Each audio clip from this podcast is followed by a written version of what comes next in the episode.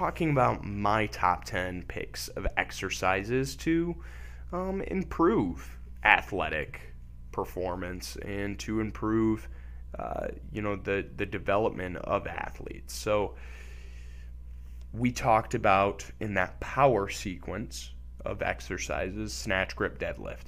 I'm going to right off the bat go ahead and recommend that movement to you.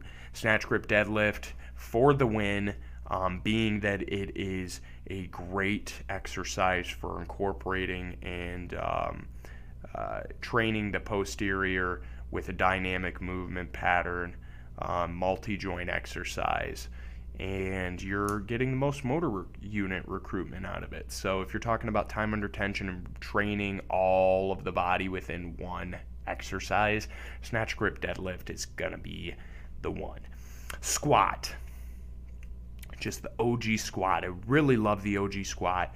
Um, I think it's it's one of those movements that you can get a whole weight room excited with. And I really like the squat. I know there's a lot of, uh, uh especially if you're looking at you know muscle um, development and and maybe even um, uh, aspects of motor unit recruitment. There are better exercises, I know that, but our squat in general is just one of those movements that I believe you know you're you're testing your maximal strength here. We're talking about grinding reps. We're talking about you know being able to take the weight of the world on your shoulders and press it off of you. Like that to me, um, aside from the mechanical advantages of this movement uh, and, and doing this exercise, just the sheer uh, grit that that exercise uh, entails is, is surely um, uh, providing a gut check to the individual. Uh, the next one I want to go into is our three dimensional lunge pattern. So we're talking about forward lunges. You like the clicking of my pen here? We're talking about forward lunges, we're talking about lateral lunges, and we're talking about reverse lunges. So these lunge patterns, you know, they're really. Um, they're a really good way of working multi-directional changes and challenging the mobility within the ankle. So you heard me talk about flexibility, you heard me talk about mobility those are two aspects that I hold near and dear to my heart um, because personally I've improved them and it has changed the game for me in my performance. So I really, really do believe in our 3D lunge patterns and I think it's a great way to train the quadricep and hamstring muscles as well as challenging the directional changes um, that an athlete will see in their performance in competition. Uh, the next one is a hang clean. So I like this. Uh, I like this movement because I am a sports performance coach. Um, you know, I'm going to definitely lean and be more biased towards these performance lifts in the form of a clean. So a hang clean is a position that I think is optimizing. Uh, our, again, our efficiency with the lift. Uh, power cleans, you can make an argument for sure. Um, you know, power position cleans, you can make an argument for sure. Uh, hang cleans in general, to me, are a great way to incorporate uh, explosiveness at the hips. You know, still get our low back engaged, but um, in a, in a way, you know, we're we're not like how many athletes. Let me put it to you this way: How many athletes are starting off the floor? Right? Maybe your linemen. So think of it like this your linebackers, you're going to want to have them doing hang cleans, and your linemen, you'd have do power cleans because they're starting from the floor. Your linebackers are starting in a standing position anyway. So that's why it's kind of hard to dictate, like, again, which one's better. It's really situational. So hang clean slash power clean, you know, I'm going to leave that one up to you coaches or individuals out there. If you're considering your sport, look at where you're starting, look at where you're at in space, and emulate it with the exercise or find an exercise that works in conjunction with the movement pattern you're exhibiting in your sport. Boom, you just learned how to be an exercise physiologist. Um, so I bet you never thought you learned that. Uh, anyway, you can tell I'm kind of rushing through this. I don't want to get us at an hour of um, listening time here. Uh, but we're going to go into plyometric box jumps to follow up with. I really love box jumps. They are a great way to challenge your aerobic capacity. Um, you know, doing 20, 30 of them at a time. Really great workout. Um, gets the blood flowing, gets your sweat. But I like it because it's it's a dynamic movement, but we're also working lot of different things here. So we're not only getting a total body exercise, but we're targeting our posterior and we're having a different effect of tension on the musculature. So we're developing aspects of type 2 muscle fibers because we're working an explosive pattern of a movement. So, um, yes, it can become an aerobic kind of uh, exercise as well if you're going for bouts of, you know, maybe 15, 20 seconds or more. Um, but if we're talking about a plyo box jump and it's it's uh, somewhat weighted, or maybe you're just going for uh, top height, you know that's going to be where you're working um, that type two kind of fast twitch muscle fiber of being able to power through and jump uh, as high as you can there. So the plyo box jump, really good one landmine, squat plus the press. So the landmine uh, with the barbell, I'm sure a lot of you have seen. Uh, it's that piece of equipment that looks like a joint near your power rack, and you can house a barbell within it. And um, I love the landmine because there's just so many versatile like exercises you can do there. But if, if I had to choose one, I would say it's your squat and your press movement. So we're talking about two pressing motions.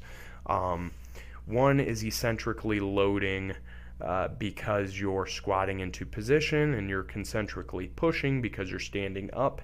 In addition to that, your working aspect of um, uh, push press as well on the upward concentric portion of the movement. I just think it's a great way to develop this aspect of total tension on the body and power.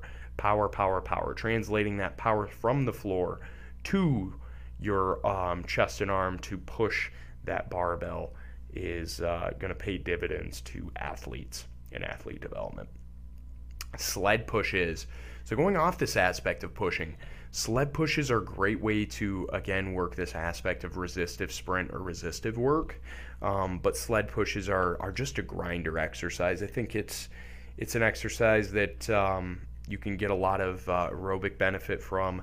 Uh, it's one that you can do a few times and feel like you just got into a fight with uh, Muhammad Ali in his prime. So, um, certainly a great way to challenge your central nervous system in conjunction with this next exercise fast, excuse me, ball slams.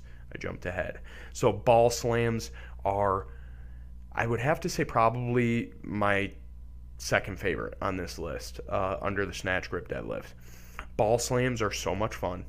So if we're talking about training maybe a kid who hates fitness or or, or training um, an athlete that uh, doesn't like conventional barbell or dumbbell movements, ball slams are a lot of fun because you can really like find out what motivates your athlete, right? So like a, a lot of my athletes don't like me in the moment and I'll be like, "Hey, pretend that's my face on the floor," right? Like slam that damn ball, send it to champ, send it to China is like I always try to say. Um, but ball slams are a great exercise. It challenges our dynamic and functional movements, uh, especially if you're, you know, having strong, um, uh, a strong posture throughout your movements, pushing your butt back on the squat to pick up the ball, you know, taking that ball to the hip, popping your hips up in a triple extension, bringing that ball overhead, and then slamming down to the floor and repeating. Um, that's how I like to do my ball slams. I know it's different amongst coaches and athletes alike, but that's the one I'm describing to you, and I would highly recommend you trying. Next one is a burpee, uh, but starting with fast feet. So fast feet chop plus a burpee. Um, what this looks like is imagine it's two a days. Uh, again, for those of you that play may have played football, um, you're on the football field your coach tells you to go ahead and uh, line up on the line. You either know you're doing sprints or burpees, and you know they're going to tell you fast feet. So you start chopping your feet really fast, right off your toes, and you're moving your feet as fast as you can, trying to shorten the amount of time your foot is on the floor and remains contact on the floor. So you got your fast feet chop and then at the whistle, a burpee. So I like this exercise because it's training this aspect of, um, you know, working on acceleration and working on reaction. So if we're talking about athletes and developing athletes, we need to work on their speed. We need to work on their reaction time. We need to be able to have them train um, a burpee so that they can execute a dynamic movement getting up and down from the floor, right? So, fast feet chop plus burpee, definitely a great exercise to do. And then the last one I'm going to say, uh, with no specificity in the variable of the exercise, but speed ladder. I think speed ladder is a very overlooked piece of equipment as well, and it's more or less uh, people who look at it for football training. And I got to tell you, it couldn't be further from the truth. Speed ladder is for wrestlers, speed ladder is for tennis players, speed ladder is for everyone. Speed ladder is a great tool to supplement your agility workouts, to supplement your footwork, um, to supplement your reaction time uh, training. So, all of these things, again, working in conjunction with each other, whether it's speed, whether it's power, flexibility, or core, you know, we're considering these movements, um, and that's why I brought you the uh, top 10 picks of exercises for developing an athlete. Again, this is my list. This is not something that I think, um, you know, every athlete in terms of uh, being built the same. Like, no, nobody's built the same. But if I were to see a solid foundation of an athlete and they are pretty proficient and at an intermediate level and ready to get to an elite level, I would choose these 10 exercises um, because I find that in my practice, as well as my individual training efforts, you know, this has paid dividends for myself as well as my athletes. So that is it for today's show, you guys. Thank you so much to all of the listeners who have uh, stuck around and had a chance to tune in and, um, you know, listen to some of the insight I'm providing on uh, exercise prescriptions because ultimately how you train is dependent upon what your life is like. You know, if we're an athlete, we know we have to be ready for competition. We know that we have meets coming up. We know that we have deadlines to meet. You know, so we have to be able to train at higher intensities and push the pace at 90 plus percent in certain blocks of training, whether they're two or three weeks long, and then taking, you know, some time off you can't do that as as a general population, right? So no athlete is going to train the same as another athlete in terms of um, across different sports. Uh, and then also considering training programs for general population you know there's different needs you guys like i get a lot of questions about um, training like an athlete when the person's working you know 60 70 hours a week they don't have that much time to put towards these types of movements. So we, we need to just focus on things that are more um, attainable, right? So thinking about these these smarter goals. Uh, we can certainly train you to become an athlete, but it would involve, you know, orienting more variables outside your life to be conducive to that effort. So, in closing, you guys, that is uh, my choices for um, the exercise prescriptions for athlete development, as well as strategies to improve athletic performance. And I want to end off today's show by um, talking a little bit about the fitness challenges that I'm running through. Um, April 15th, so or starting April 15th rather. So if you're interested in, you know, coaching, personal training at a discount, I have an online program for you. We are running the Healthy Living Jumpstart Challenge as well as the Summer Slim Challenge starting April 15th. So uh, let me first break down what the Healthy Living Jumpstart Challenge is. I am calling upon those individuals who maybe have not done physical activity in quite a while. Maybe you've kind of been sedentary at your job or at school or at work, and life just gets you down. You know, we haven't had the chance to focus on our exercise efforts.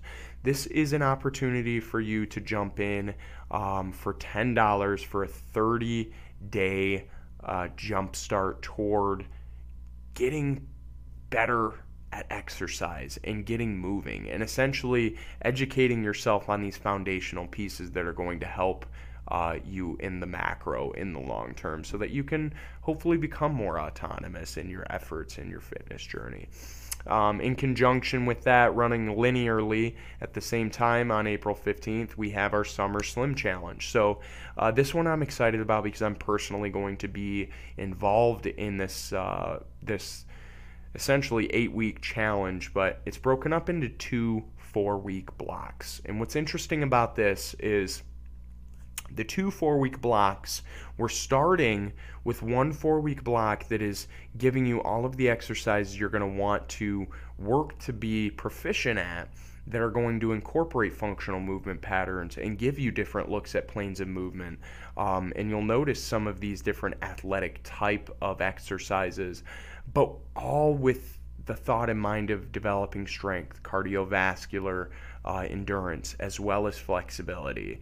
And ultimately weight loss. So the first four week block is getting that base developed, and the second four week block is going to be executing at a high intensity. So we're kind of increasing the training frequency on that point, and we're busting our tails to go through and improve our strength again improve the endurance and improve all of these facets of holistic um, training program that you know we want to make part of our lifestyle. So this is a way for some of our um, individuals who are looking to you know get started. They have had previous activity in the past. Maybe you were an athlete. Maybe you have been in the sport at some point in time and you know what it's like to work hard and commit to a program. I really think that you can benefit from getting yourself um, up and kind of dusting off the cobwebs a bit and remembering what it's like to move in uh, you know a, a, kind of athletic um, uh, type of way, and then improving upon that athleticism to uh, perform at a higher intensity. So you can find all of those things and more, you guys, on our product page on uh, aspirationathletics.trainerize.com, you guys. So I'll leave a link in the description for all of that after uh, the show. And you can look forward to finding this podcast um, once I post produce it on Anchor and any of your other podcast providers, Spotify, Google Podcasts. Uh, whatever you kids listen to this stuff on. Um, so I'll, I'll have all of those up and ready to go for you um, to be able to hopefully digest this content more efficiently because we do have uh, quite a bit of an extensive episode today that I was trying to avoid. But welcome to the world of podcasting. Um, but that's it for today's show, you guys. Thank you so much for all of you that have listened in and continued to support the show. Um, again, you know, there's uh, there was a break in between where I wasn't able to, um, you know, make a post every week. So this is me catching up. This is me um, I guess, in a way, making up for that last week that I didn't post anything. So, there you have it, folks. Strategies to improve your athletic performance and my top 10 exercise picks for developing an athlete. Until next time, I'm your host, Devin Burnison, and I'll be looking forward to chatting with all of you soon enough in another edition of Aspiration Athletics Podcast. I'll see you next time, and never forget, folks, aspire